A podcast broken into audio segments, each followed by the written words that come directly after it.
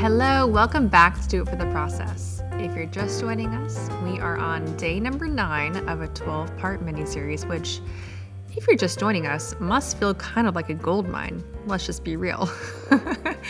And this entire mini-series is dedicated to helping my creative entrepreneur friends find more clarity, have higher sales, and ultimately find more peace this holiday season. So let's dive in. Again, we are currently on tip number nine, on day number nine, and there's a lot to get through. I'm going to do a recap in just a second. Before we do that, let me introduce myself in case you don't know who I am. Again, if you're just jumping in.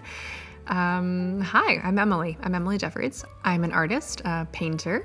I'm also an educator. I have the honor of mentoring thousands of creatives inside of my membership, the collective, and inside of my courses, Making Artwork and the Pigment Lab, which is the painting course. I'm also a mother of three, and this time of year is especially chaotic and be- beautiful and very, very busy. So I'm very thankful you joined us. Let me do a quick recap of where we are on our twelve days of Christmas. Again, we're on day number nine, so we've covered quite a lot. If you're just joining us, I recommend you go back to the beginning. I really do. Just go ahead and binge listen. You can put me on like, you know, two x speed if you need to. But it does, you know, this, this mini-series does build on itself. So if you don't have the foundations in place, the strategies that come in these latter days are not really going to be effective for you. So I do recommend that you go back and listen to the previous episodes because they're really good and foundational. And I recommend that you maybe set an alarm on your phone for maybe like July or August and listen to this entire series again earlier in the year, because these things work best when you have time to plan and to implement and to strategize. And I know that at this stage in the game, we're kind of reacting, and I'd prefer you to have more time to plan and strategize. So just set an alarm on your phone. Set it for like, you know, July fifteenth, twenty twenty-one. Listen to Emily Jeffords' podcast on holidays. I know it's going to feel weird. It's going to feel like the wrong season, but you're going to be way ahead of the game, and you're going to find a lot of success because of that. Okay, let's do a quick recap. Tip number one on day number one was to plan your holiday products so that you know exactly where to channel your precious energy. Number two is to find out what your audience really wants. Number three is to choose two to five big stars this holiday season. Number four, vary your price points. Five, no need to reinvent everything. Figure out what you can repackage for the holiday season speci- specifically. Number six is to plan your holiday calendar in detail. Hand and pencil. Pencil is key. Number seven is to not be afraid to share your work. I know marketing is hard. I know it feels weird, but not when you reframe it the way that I recommend in day number seven. Go back and listen to that. Number eight yesterday was to plan a photo shoot right now, today. Do it. It's so much fun. So much fun. And now let's dive into tip number nine, which is crucial, you guys. This one, I, this is the one that I'm like, I need to scream this from the rooftops, because this is the one that I see most consistently creatives in particular kind of getting wrong. And I want to help you get it right. Are you ready? Let's do this. Tip number nine is to make purchasing so simple. Visit your website. Is it tricky to navigate? And I say this as someone that loves I love supporting other artists and makers. I love buying from small businesses. I love going to websites. I get, I also have the honor in my course inside of Making It Work. I have the honor of critiquing and helping artists improve their websites. I talk a lot about how creatives should be, um, you know, running their businesses in twenty twenty and beyond, how we should be marketing our work, how we should be strategizing and thinking like, you know, business owners.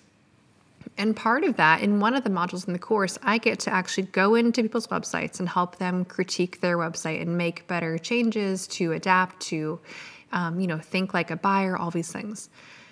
Because of that, I've gotten to see a lot of websites. And most, the most overarching piece of advice that I give in the course inside of this particular review process is to make your website easier to navigate.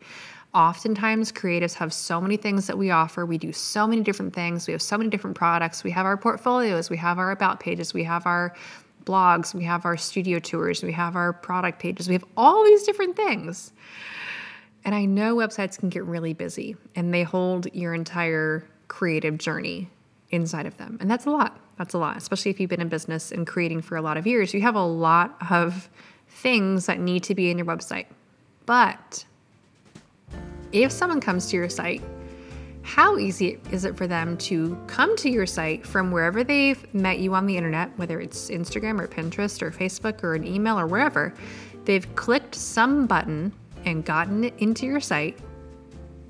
And now what? How difficult is it for them to go from that entry point to the purchase page? Visit your site like a customer. Visit your site like a total stranger. In fact, if you want to go one step further, I'd recommend have someone else go through your site because you know where to go. You know, like, you know how to navigate your site. Whether you're trying to view it honestly or not, you kind of know where to click, right? Because you probably made your site yourself. Have your mom mom go through your site. Have your sister do it. Have your a random person that you just email. Like, hey, can, you know, that might be weird actually. Don't do that. That might be a little bit too much. But have someone go through your site and just watch where they mess up. Watch where they click intuitively, because you might be surprised with how confused they get or where they get sidetracked or where they get lost or what rabbit trail they fall down. How simple is it for someone to come to your site from entry point? Make it easily and effectively to the checkout page. How does it feel? How simple is your site? How many clicks do they need to get from point A to point B? Is it clear and simple to go from the homepage to the checkout? If your answer is, well, I mean, they're going to make it eventually. They're not going to make it eventually. They're not. They're going to get confused and they're going to go away. And I don't want that for your buyers. I don't want that for them. They want your work. They want to put it under their tree. They want it on their walls. They want it on their, you know, on their bodies if you sell clothing. They want what you offer. They don't want to leave your site, but they're confused, so they are going to go away. If, as Donald Miller says, which I love and I repeat it all the time, if you confuse, you lose. If your audience feels stressed or out of place or a little bit tossed about or a little bit, you know, they're just not comfortable on your website, they're going to go away. I mean, we all do it, right? We all... We've all done this. We've gone to a site and been like, I don't know what's happening here. And you just click away because you don't have you don't have energy for this. You don't have time to figure this out.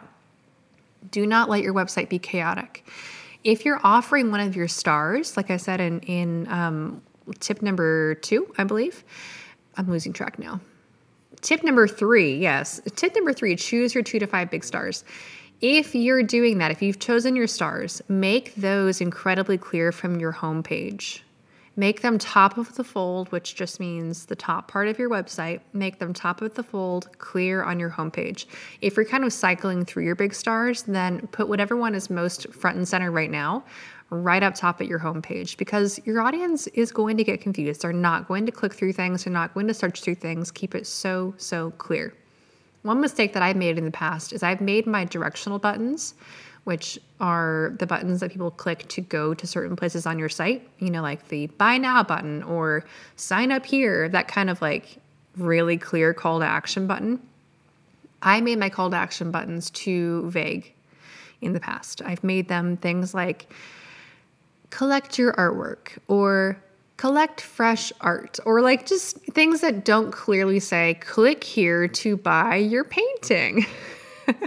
Which you don't have to be quite that obvious with it. But I have had customers reach out to me before because I, my artwork sells so fast, which is an amazing blessing, but it sells out in minutes, in small amounts of minutes, like seven minutes. And every time that happens, I have someone that reaches out to me and says, I love your work. I wanted to buy it, but I got confused at this point in your website. And I'm so thankful they tell me that, because otherwise I have no idea. I think it's clear. I think it's easy. But one of the key points that I heard during my last collection launch was your button didn't make sense. Your button said, collect your art. I thought it was just an inspira- inspirational quote. And I'm like, no, that was the button. You should have clicked that to collect your art. But your buttons have to be so clear. Don't make them inspirational quotes like I did. I will never make that mistake again. I didn't want any upstart customers. I mean, the artwork's still sold. That's fine. But my job as the creator of my website is to make my site so simple and easy to navigate. And collect your art is not easy to navigate. Now, that's kind of nitpicky. I get it. I know it's not that big of a deal, whatever. But if your site has one hundred different tabs, or even twenty, or even fifteen, that's too many. If your site has an unclear call to action, that's not okay. If your site has one button that says shop and then your shop page has five hundred listings, that's also not okay. If your website is unpleasant to, to, you know, just browse and to spend time in, that's not okay. So go through your site like a buyer. Step back and look at your website from the outside, see how it feels, and make just a couple of small changes. Because, you know, the nice thing about a website is a couple of small changes goes a really long ways, and you can really clear things up easily and probably pretty effectively with just a couple of clear buttons, cleaning up a couple of unnecessary things. You can add them back in January if you want to, but for this season, when people have low energy and high demand, just keep it really clean and really simple. It's going to be much, much easier for you and for your audience. Okay, again, today's tip is so simple. Make the purchasing process simple. Simple was the word of the day. Hooray. If you are enjoying this mini-series, I would be honored if you would share about it on your Instagram stories. I've created a stack of beautiful graphics for you. You know I like things to be pretty. You know I do. And these graphics are no exception. They are found in a link right below. If you scroll down a little bit, you'll see some text, some words that I've written. There is a link to graphics and images right there. Click on that. You'll find a set of beautiful images that you are free to use however you want to. Um, put them on your Instagram stories, text them to a friend, whatever.